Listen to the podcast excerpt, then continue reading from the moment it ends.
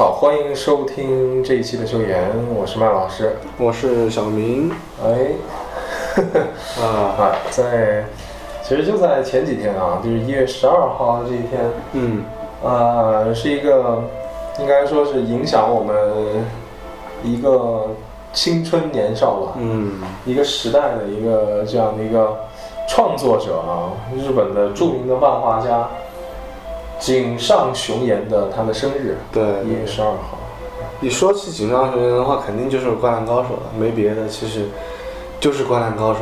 一说起他，那必须是《灌篮高手》；一说起《灌篮高手》，那也是他，就是这样。其实，我要是《灌篮高手》的话，我觉得非常引人注目的啊。《灌篮高手》这个，嗯它这个翻译就比较比较搞。其实啊，它英文名就是 Slam Dunk 嘛，其实就是灌篮。灌篮呃，我不知道为什么当时，呃，我们把它翻译过来的时候要加了高手。哦，呃，对我们特别，我们后来就是看的时候，哪是什么高手啊？你看我们主人公樱木花道，啊就是就是个菜鸟啊，啊一开始进去什么都不会，这个啊。就跟高手这两个字，我不知道高手是从何而来。啊，呃，说的是当时这个《灌篮高手》，他在国内的那个漫画有不少的译名，就当时有叫“篮球飞人”或者什么“ 男男儿当入樽呃，男儿当入樽，这个入樽的话，那估计是港台翻译了”。啊，对，我们从来就没有，就大陆没有用过这种什么入樽，应该是港台那边翻译。对，但是后来慢慢就被大家认可。其实我觉得，呃，我没看过漫画，但我看的是动画片啊。嗯但我我其实也没看全其实我们看很多漫画呀，什么火影忍者啊，对对对对对呃，海贼王啊，其实就跟那个原作那个名字啊，都还是很有出入的。就跟他日本原来的那个意思。对，就跟那个原原来的那个名字是很有出入的。哦，但是到后来就慢慢慢慢的火了，它还是有一定道理的。哦，是因为翻译其实也是二次创作嘛。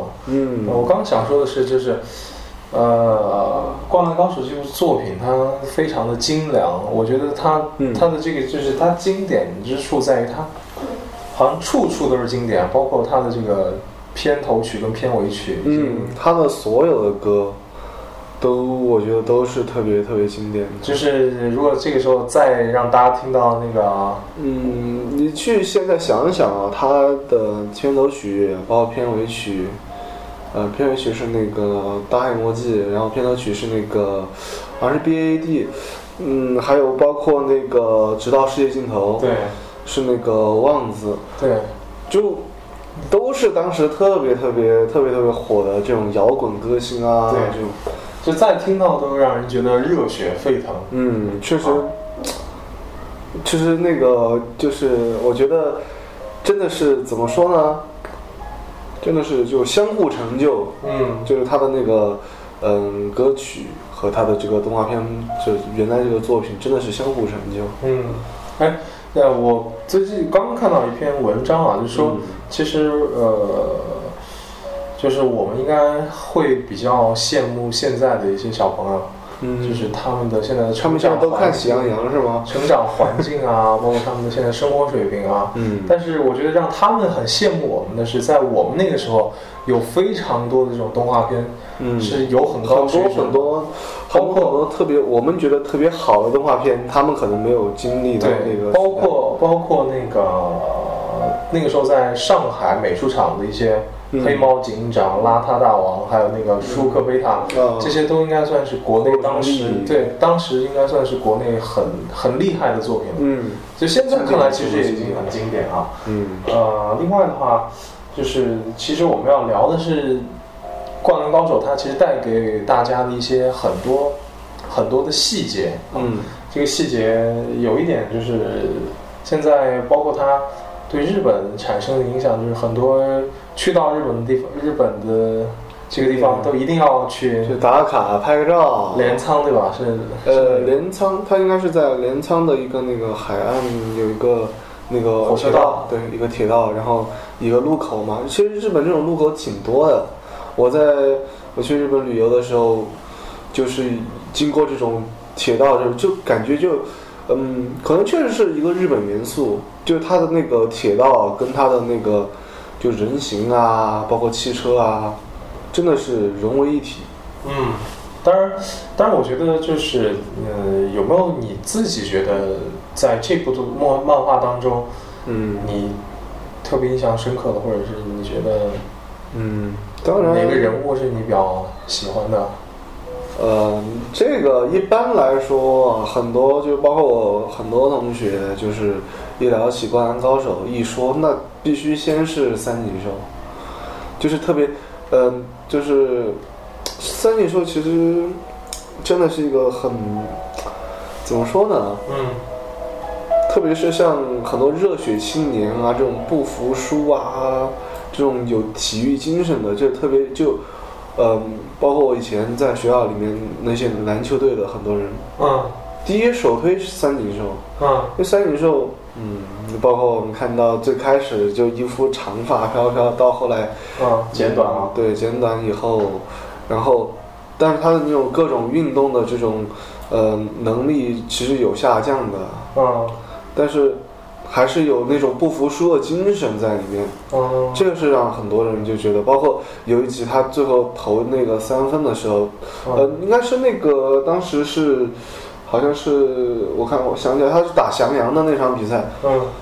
嗯，当时对面的是那个长谷川，嗯，三三分准嘛，然后浪子回头，就浪子回头这个这四个字啊，真的是很多年轻人的一个，嗯嗯，怎么说呢啊？就吸引年轻人的一个金字招牌，啊。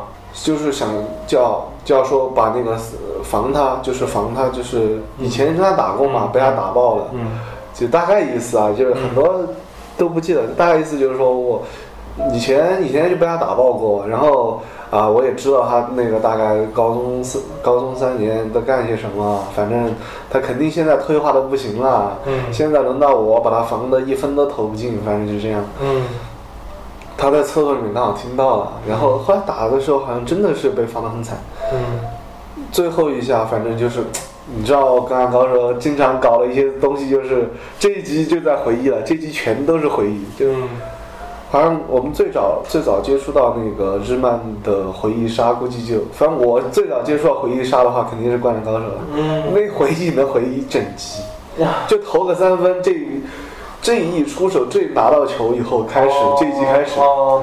好，他就就做一个动作，然后对面反过来以后，然后就想到自己过去怎么怎么样，哇，这一集过去以后，那个球没投出去，那个球没投出去，嗯就这样的。嗯但当时他各种回忆，就回忆他跟那个，嗯、他和安西教练的这个情节，这种他最开始在国中嗯怎么是得上 MVP，然后怎么最后那场反败为胜，嗯真的是让人看很感动。就是我们就觉得他就还有一种精神啊，就是一说到这个，他跟安心教练这个这个关系，还有一个我必须不得不说的就是，我就是他打动人的很大一个程度上，就是他这种，嗯，就是那种报恩的精神，嗯。就是他他不图什么，就是湘北当时确实就是实力不怎么样，就是作为一个篮球学校来说，实力是真的是不怎么样，在神奈川县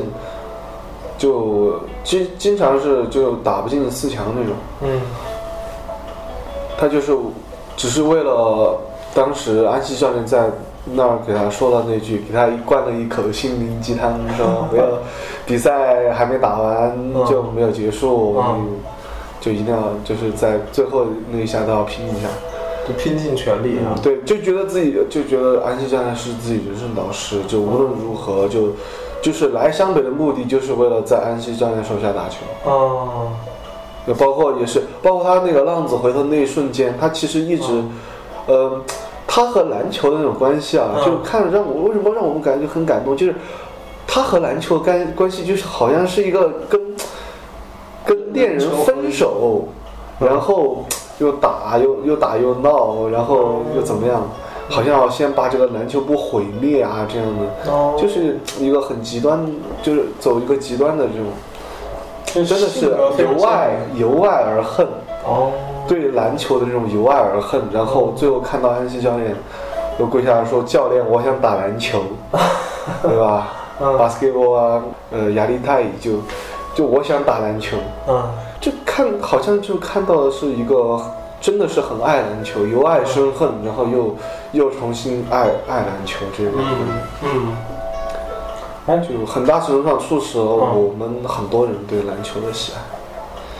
就包括我，其实我一开始都真的不不喜欢篮球，嗯就包括就我们呃成都嘛，就很多学校是没有足球场，没办法，嗯就是后来就打篮球，没办法，就嗯别的运动，你像打乒乓球的话，大家都觉得嗯好像运动不开，嗯然后就打篮球了。嗯，当时也是因为嗯看了《灌篮高手》以后，觉得嗯热血沸腾。对对，对确实是一个很嗯就了不起的运动吧，我觉得。嗯，哎，其实说到《灌篮高手》，其实大家都觉得他这个结局，嗯哦、就是不是一个完美的 ending 啊。嗯，我觉得对我来说，啊，嗯，就像我上一次说到，嗯，我认为它是真实的，它就是好的。对。然后，呃，确实是跟山王打的是真的是打到最后一丝体力了。啊，第二场输真的也是在所难免。我觉得如果再赢的话，这个就不真实了不真了。对对其实这个，而且就是嗯还有一种说法嘛，说谁的青春没有点遗憾？我觉得这种说法也挺好，也也对好像那个时候是可以接受。在那个校内网上很流行对对对，谁的 青春没有点遗憾？哎，这个不也是不挂科的那个什么大学都不完整。对，没有挂过科，没有谈过恋爱，对，还没干过啥，反正是三件事好像是，啊，对就不完整。对，呃，像现在人人网也是成了这个回忆了。人人网现在也是回忆了。呃，说当时这个在写这一篇这个漫画的过程当中呢，是这个结局的时候，嗯，当时这本杂志，呃，也就是有很多的这种投稿，嗯就是觉得好像这个作者受到了很大的这个压力，压力嘛，嗯，然后他就肯定被大家都激怒了，然后就希望自江北赢啊，这个自己就把那个结局改成了最后江北输。然后其实，呃，这个井上雄彦他自己也嗯后来在解释的时候说，其实没有，是他其实是他觉得。其实故事在湘北跟对我觉得呃山王工业的时候已经我觉得能创作出这么伟大一部作品，我说他伟大，其实我觉得不过分的，就是能创作出这种作品的人，他的这种心内心一定是很强大的，不会说是因为不会说是因为跟就是跟就是杂志社或者跟嗯、或者跟读者赌个气这种，我觉得不存在的，嗯。没有这种说法。我觉得肯定是他自己早就想好的一个东西，他自己的一个坚持。我也不会说就是因为大家都想让湘北赢，我也想让湘北赢啊，但是我觉得那就不真实了。嗯，对，而且他是做就我觉得是一个艺术家的坚持。而且我记得在最后那个呃，就是倒数第二场那场比赛的过程当中，那、落后一分的湘北在进攻的过程当中啊，嗯，然后看到一个非常感人的画面是流川枫啊，传球给樱木花道，我天！万年不传球的人传球，流川枫传球了，可怕！就是流川枫传给谁，我都觉得就挺不可思议的。就是我觉得，在我印象中啊，流川枫肯定能自己打就自己打。对，其实我觉得这种感觉就像以前跟你一起打球那种，他有不呃，我觉得是他再有就各种，他进攻再不顺利的时候，嗯，呃，我把球对吧，一般都是会交给自己最信任的人，就是对对对，嗯、而且尤其是这种关键时刻，对啊，因为都会交给，嗯、传给内线吃货或者，但是传给工程这个这个不太靠谱，因为工程没有外线能力。呃，传给三井寿啊，呃，三井寿当时在在不在场我忘了啊，反正如果他在场的话，传给三井，传给，呃，对，工程是不可能的，但最后他传给了樱木花道，嗯，对。这个真的很难说，我觉得，而且樱木没有用他擅长的扣篮，而是用了一个普通的中投，啊，对一个跳投，啊，就这个就是对。让大家觉得好像这一分进了以后，我觉得我自己现在说的时候，我现在都有点，对，就他最后击掌击掌的那一瞬间。啊，我觉得所有人都是，我觉得当时如果大家所有人都是都是赤赤木星子那个表情，真的是那样的。啊，哎，其实说回来，我觉得，呃，经典的东西好像在你看来，其实是一个非常真实的，啊，不是说嗯就是非常刻意的，就是这种对东西呈现在你面前对，。我们说艺术来源于生活，高于生活，但是它不能太高了。啊，是是是。然后我又想起了，其实我在我的小学时代啊，嗯，非常迷恋的一部漫画，其实是《龙珠》。哦，呃，那个时候那个时候就是小卖部五块钱一本儿，哦，一本儿吗？呃，我的小学呃，就是说到《龙珠》的话，哎呀，你如果小学看《龙珠》的话，我小学都是老夫子啊、乌龙院啊啊，对对对，就是老夫子乌龙院那感觉差个档次。一样一样，我也是看。这样你现在如果现在你如果看小猪佩奇的话，我就在看喜羊羊和熊大熊二，就感觉差个档次。啊，然后我觉得那个时候就是啊，龙珠真的是不仅仅啊，龙珠的影响力，我觉得龙珠的话，绝对是我觉得可能在日漫对全世界影响的话，我觉得这种热血类的漫画，龙珠应该是排第一位的。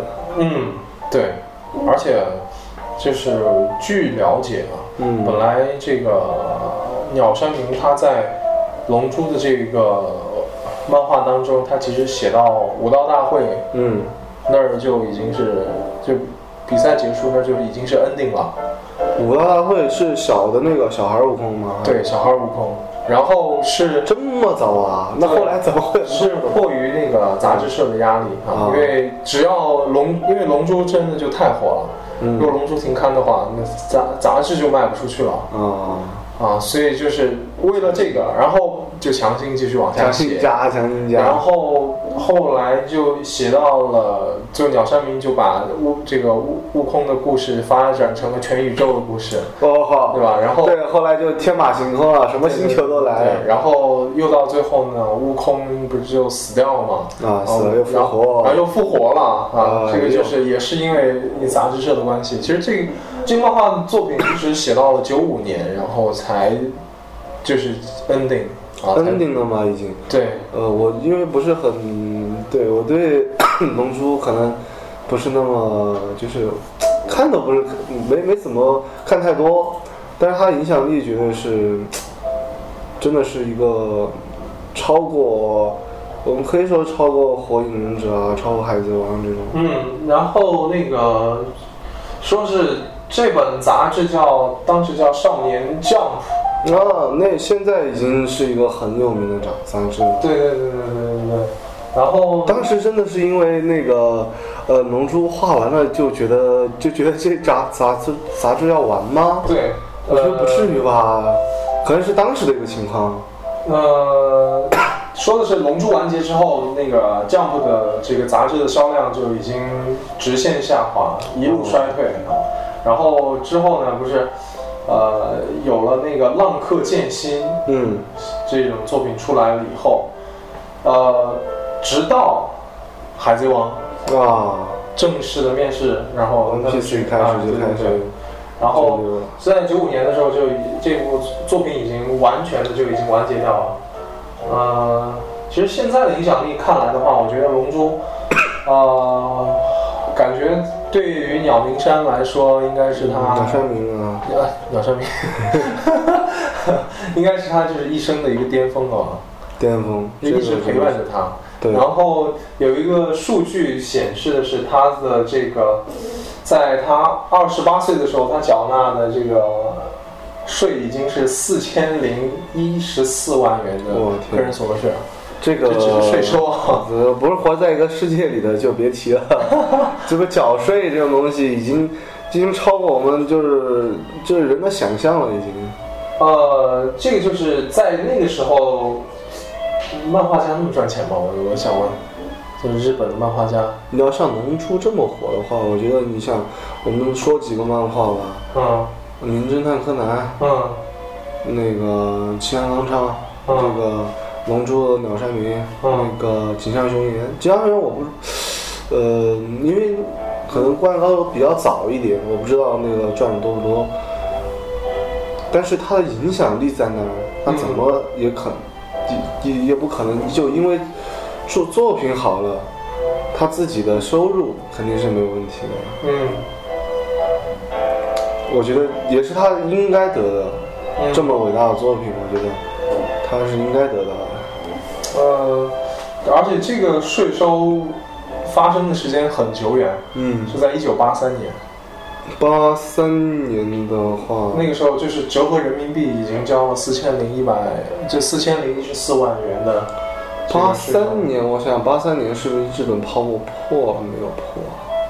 快破了吧？那个时候应该还是泡沫经济的后期。嗯就是那个时候的话，钱对于日本来说，就像我们现在就是那种，他当时的物价真的是飞涨，哦，就是当时的。但其实是说实话算钱啊对，但其实真的赚了很多钱啊，对啊，对吧？那也是钱呐、对，就钱再不值钱，它也是钱。我们就说津巴布韦币，你这个对吧？你说它再不值钱，你拿多的呢，那也值钱。嗯，哎，呃，你觉得就是在我们看来啊，就是嗯我觉得童年最大的慰藉就是可能可以看到这么多好看的这种动画啊。呃，我觉得其实现在的小孩儿挺可怜的，就是那是我们觉得子非鱼焉知鱼之乐也，就是你不知道，对吧？他们如果看小猪佩奇，或者是看喜羊羊灰太狼，或者看熊大熊二，他们也得到很多快乐，就是他们得到的快乐是我们体会不到的。嗯是是。就像可能我们的父母啊，就觉得，嗯，你们天天就看这些东西，就觉得其他们以前就看的是武侠小说嘛，对。就每一代人有每一代不同的一个消遣啊、娱乐的方式。嗯。嗯，我们真的没有必要为下一，就是为我们后面的人担心什么，嗯，就是但哎。总会有娱乐的。对，但是就是就只纯从这个动画与动画之间的比较来说，我觉得嗯那个、就那个时候的动画真的是很精良，嗯。就包括它的这个整个漫画的这个故事情节啊，都其实我还记得就是那个时候，包括还可以看到的是那个那个时候大风车在放那个迪士尼的米老鼠与唐老鸭，我不知道你有印象吗？呃，我看动画片其实少，我的业余时间主要在玩游戏游戏挂钩。对对对对对，要不然就是，呃，我小时候的话，要不然就是参加一点体育活动，要不然就是打游戏。嗯很就是坐在电视机前，还有包在书本前，就是在漫画书前的时间，和在电视机前的时间比较少，嗯，所以，呃，但说嘛，哎说话说哎说起乌龙院的话，我觉得也是一个一个经典啊，就是乌龙院会会看到就是会看到笑，你知道吗？会笑，对对对对对。那种 就很搞笑。当时在那个课堂上的时候，悄悄的把那哎，个，我都忘了一本多少钱了，而且他的那个画风其实很好。反正我知道他那个绝对比比老夫子贵，因为老夫子黑白印，对对对，然后那是彩色的，对对对对对。还有包括后来的那个叫豌豆还是什么东西的，呃，也是一个好像叫什么小衰，好像叫什么，嗯反正也是当时比较受漫，就是比较受欢迎的一个漫画。嗯当时我们买的话，一般就是成都通的那个那个报报亭里面去买那个杂志，然后杂志里面会有，就像就像日本的那个连载是吧对，有连载，也会自己去买那种就是已经印出来的书。那个时候不是学校里面会订那种杂志吗？就是那个、呃米老鼠和唐老鸭的，有你有订吗？那个订了，但是不会怎么看，因为我们而且那个时候还送那个小书包啊。啊对对对哎，有印象啊，我但是那时候感觉好像觉得学校给的东西，反正就多少带点那种教育色彩，就是能避免的就避免，就是只要学校不拿这个考试啊，我不不拿这个考试，我就不不把它当回事儿。但但是我觉得那那那挺好看的，就是呃，可能好像从几年级开始就一直在买，有有有有有，是吧？但是我觉得我当时我都已经忘了那个到底在讲些什么，但是我对那个东西不是很感兴趣，是因为什么？就是学校发给我的东西，我觉得多少带点教育成分。那个时候你都已经有这样这有这样的意识了吗？不是，他可能是潜意识的一一种叛逆吧，哦就是学校给你的东西，比如校服，哦你你那个，你就是平时的时候，啊，能不穿就不穿是吧？对，肯定是能不穿就不穿的。就我们在学校里面就尽量都不穿校服，对吧？那时候我们校服啊，有小学有小学有小学好像没有校服，初中学中有了，中学才有。中学有了，就能不穿校服，对吧？我们就经常训导主任嘛，教就专门抓那种没抓没穿校服、发型又不得体的那种。嗯，对对，都是人的一种叛逆。就就学校给的东西，就是如果是考试的话，那我们就是应试；嗯如果说我们就是应付嘛。嗯如果说跟考试没有关系的话，比如说小学的英语课，嗯比如说后来的美术、音乐、体育，对吧？计算机这种课的话，别说我们觉得就是没什么，没什么大问题，包括连家长都觉得这东西你你能你能去上数学就上数学啊，对吧？嗯，我觉得还是怎么说呢？还是当时还是有那么偏激了一点，嗯是没有就是觉得，既然学校给你的东西，那都还是有用的东西吧。没有，我觉得你的童年应该过得比我开心，因为因为打游戏嘛，，对，因为我的童年就是乖，呃，就玩电脑的时间，我在我印象当中很少，然后嗯而且我的电脑里面，就我真的没有印象特别深的游戏，然后。哦，非法啊，非法的一个，嗯然后另外的时间就是去那个上补习班儿，因为那个时候我就是从就一开始就是也挺好的，有这个条件嘛。啊、然后就真的就没有什么休息的时间，而且那个时候也也傻乎乎的，也没有觉得好像很累啊，怎么怎么样的。小孩嘛，对就是有什么就对，相相比相比之下，但是其实其实真的没有什么玩的时间。对对对，而且包括我现在看我妹妹也是这样的，要学钢琴，要学跳舞，对然后天天就还，嗯、把学习弄完了以后，还得天天跳绳，跳绳，因为要考体育嘛，哦因为反正各种乱七八糟的东西他都得做，哦，就觉得哇，要是我我觉得我要是他的话，我都要崩溃了。但是他其实觉得没什么，对，然后他觉得是，对吧？应该做的。然后我想起，呃，那个时候又学计算机，又学奥数，又学英语，然后嗯，基本上周末没有，就平时上完课之后，周末也继续上课。嗯，啊、然后寒暑假好像也在上课，也基本上没有去哪儿玩过。嗯，感觉你的童年要还是挺惨的，你的童年要稍微幸福一点啊，应该没有，就是爸妈应该没有逼你去，没有逼我做什么，确实一一个是家庭经济条件，就对这方面的支持稍微少一点，另外一方面呢，觉得可能是。呃，父母离异嘛，觉得对孩子有亏欠，希望自己孩子有个快乐的童年，这样。嗯，反正各种原因吧。嗯我但是我觉得，哎，那你那时候暑假、寒假怎么打发的呢？你又不写作业你，像我，对吧？我跟我呃，就是我五年级到成都以后，那么我寒暑假那必须得去我爸那儿去一次啊，哦，对吧？来回跑，然后来回又、来回又赚差价，就是你像我去的时候，嗯，呃，我妈这边给点钱，就说你哦。你路上路费嘛，哦，路费你路上买点水啊、哦。吃点什么啊。啊，那个时候你就可以自己就是一个人坐车从，那个很早以前了，我是一年级的时候就会了，就是因为当时在成都和都江堰都不担心吗？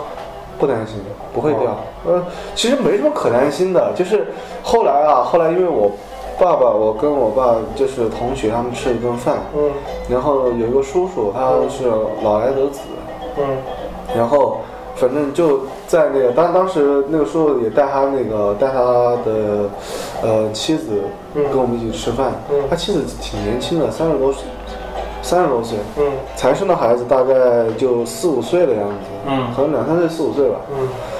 嗯，就提，反正就是，确实提到了一些就是对于教育子女啊这些问题，因为因为他们的孩子比较小嘛，嗯。就我我就是我爸呀，还有另外一个叔叔啊，就就大概是我们这个年纪的孩子了，就是基本上都养育成人，大概是这个样子，就还是会聊到这些话题，大家交流一下，就会说到，嗯，就我那个叔叔他会会说。这小孩子就是应该拿出去锻炼啊，就是，对吧？我干嘛送他上学？我干嘛送他上学？就那个老来得子的，是吧对对对，哇，他老来得子，哎，我们一般会说我们，呃，老来得子的话，应该都特别疼爱，特别嗯，珍惜。对对对对对，但他的话，嗯，他也是，他可能是另外一种，疼爱，另外一种疼爱，另外一种关心。希望就是他快快成长。对，希望他就有一个更好的成长。他，但是说就有些方式可能说的比较极端，就是说，如果他如果就是去上学，什么放学途中嗯自己就就什么找不到路啦、走掉啦，或者干嘛啦，就是被别人拐走了，那这种孩子我要来干嘛？哦，所以我们听着可能就觉得有点极嗯好像有点极，有有有点极端，有点极端，但是想想也确实是这个道理。嗯，该干什么就干什么，我感觉就是人能干的事儿，你凭什么不能干啊？对吧？嗯，哦，好厉害。嗯我在五六岁之前没有单独出过门儿，反正就是没有一个人去某个地方可方，能然后跟你跟我的跟我爷爷奶奶就是带的话对也有关系。对对对对，就是父母带哈，跟爷爷奶奶带就是关，就是那种感觉也不太一样。对对对对对对对，那种那种爱和父母给的爱确确实不太一样，不太一样。是是是啊，所以我觉得还是挺羡慕的。那个时候，感觉现在想想我童年的时光真的是少了很多玩的，而且没有什么内容，就是比如说小朋友就一起，比如说去哪儿玩一下，或者那你还在小门口买五块钱的漫画呢？啊，对对对对对，那个时候那可能真的是，那可能真的是怎么说呢？说不说不太恰当的一个例子，就是黑暗当中一点点光明，就是那种感觉。对对对，反正那时候我记得小学过得不是特别开心，反正。但我觉得就反就除了比如说看电视啊、看那种动画片的时候，反正就是陪伴我度过很多快乐的时光。所以你现在提到到这些东西，才能就是嗯怎么说呢？就是特别感觉特别亲切啊，或者说特别对特别怀念，就是那段那个就是那些陪伴着你长大的一些动画、漫画这些东西。嗯像我的话，我就觉得都还好，就这样。你的是游戏是吧？哎，对游戏，哎，觉得游戏我觉得还好。有 你，我觉得我现在跟很多人在聊起游戏这个话题，嗯我自己非常喜欢的一款游戏啊，嗯，呃，这样《剑侠情缘》。剑侠情缘，你应该有玩过吧？嗯，我没有玩过，你没有玩过？没有玩过剑侠情缘，包括后来的网络版我都没有玩过。啊，然后但是我身边有同学在玩，就说就是呃，他给我的一个印象是什么啊？说，呃，我们同室友说的就是来玩剑侠三吧，妹子多，啊。是这样说的，就是这个是给我的一个印象。哦，那个，因为因为可能跟网络版不一样，我我就是呃最早那个单机版啊，哦，我就我就非常的迷恋，就是其实现在也都在影响我。那可能就真的是怎么说呢？我玩游戏玩多了以后啊，嗯就觉得你要从那么多的游戏当中挑一个，就是说特别特别好的，还不好挑。嗯，但是就你玩的少的话，就觉得你每讲一个游戏的时候，你就觉得，哇，那个游戏真的对我影响很大，哦，是是是是吧？就包括因为跟你不一样，你跟玩的游戏，包括我看电影也是这样的。嗯。就我平时真的看电影看很少，嗯。可能，嗯、像你啊，可能像其他朋友啊，可能看电影多一些。嗯。你要非说哪哪个电影对你影响最大呀，可能能说个一二三，嗯。但是你再挑一挑，嗯。你就没得挑了，就觉得啊，我觉得都差差不多啊，嗯。我觉得很多电影都非常好啊，嗯。就这样。嗯。但是你要让我说的话，每就是我每看一个电影，我就觉得，嗯。它如果不太好的话，那可能就没什么好说的，嗯。或者就说一下它其他东西。嗯。但是如果觉得还不错，嗯。那就真的特别好了。嗯，是是是。那是，就我就我就会去各种前前后后啊，去看他演员啊，嗯然后去看他的那个，就是想去挖掘他背后的故事，哦。嗯，包括他那些导演啊，当时他怎么拍的，哦，背景啊这些，对他的背景，然后他里面真的想表达什么含义，就会去看各各路的影评，哦。你怎么说，他怎么说哦，有些就会这里面真的会有很多高人，就是哦。就是会让你对这个一个电影啊，或者是一个电视剧有一个重新的认识，嗯。你就会想你再去看一下，嗯。或者说是。我不看的话，我我也会我就会牢牢的把这些细节，他想表达的东西给记住。嗯，对。那你玩过那个吗？仙仙剑二仙剑二玩过吗？玩过，嗯，但是但是他们很很多人都说，哎，很多人都说仙仙剑二是最烂的。仙剑二是，但我觉得仙剑二是最好的。你有这样感受吗？嗯我因为我仙剑二没通关，但是我觉得仙剑二的音乐啊，我觉得我特别喜欢仙剑二的音乐。呃，是这样的，其实仙剑二处在处在一个很就是很中间的一个时期，就是它往那个那个要往三 D 过渡。嗯，然后，但是我觉得仙二的画风就是比仙一好很多，哎，那是，就很好看。另外一个呢，就是而且我觉得它的剧情也非常的好，嗯，而且有点狗血了，我感觉那剧情。剧情有点狗血是吧？啊，但是但但我觉得还可以啊。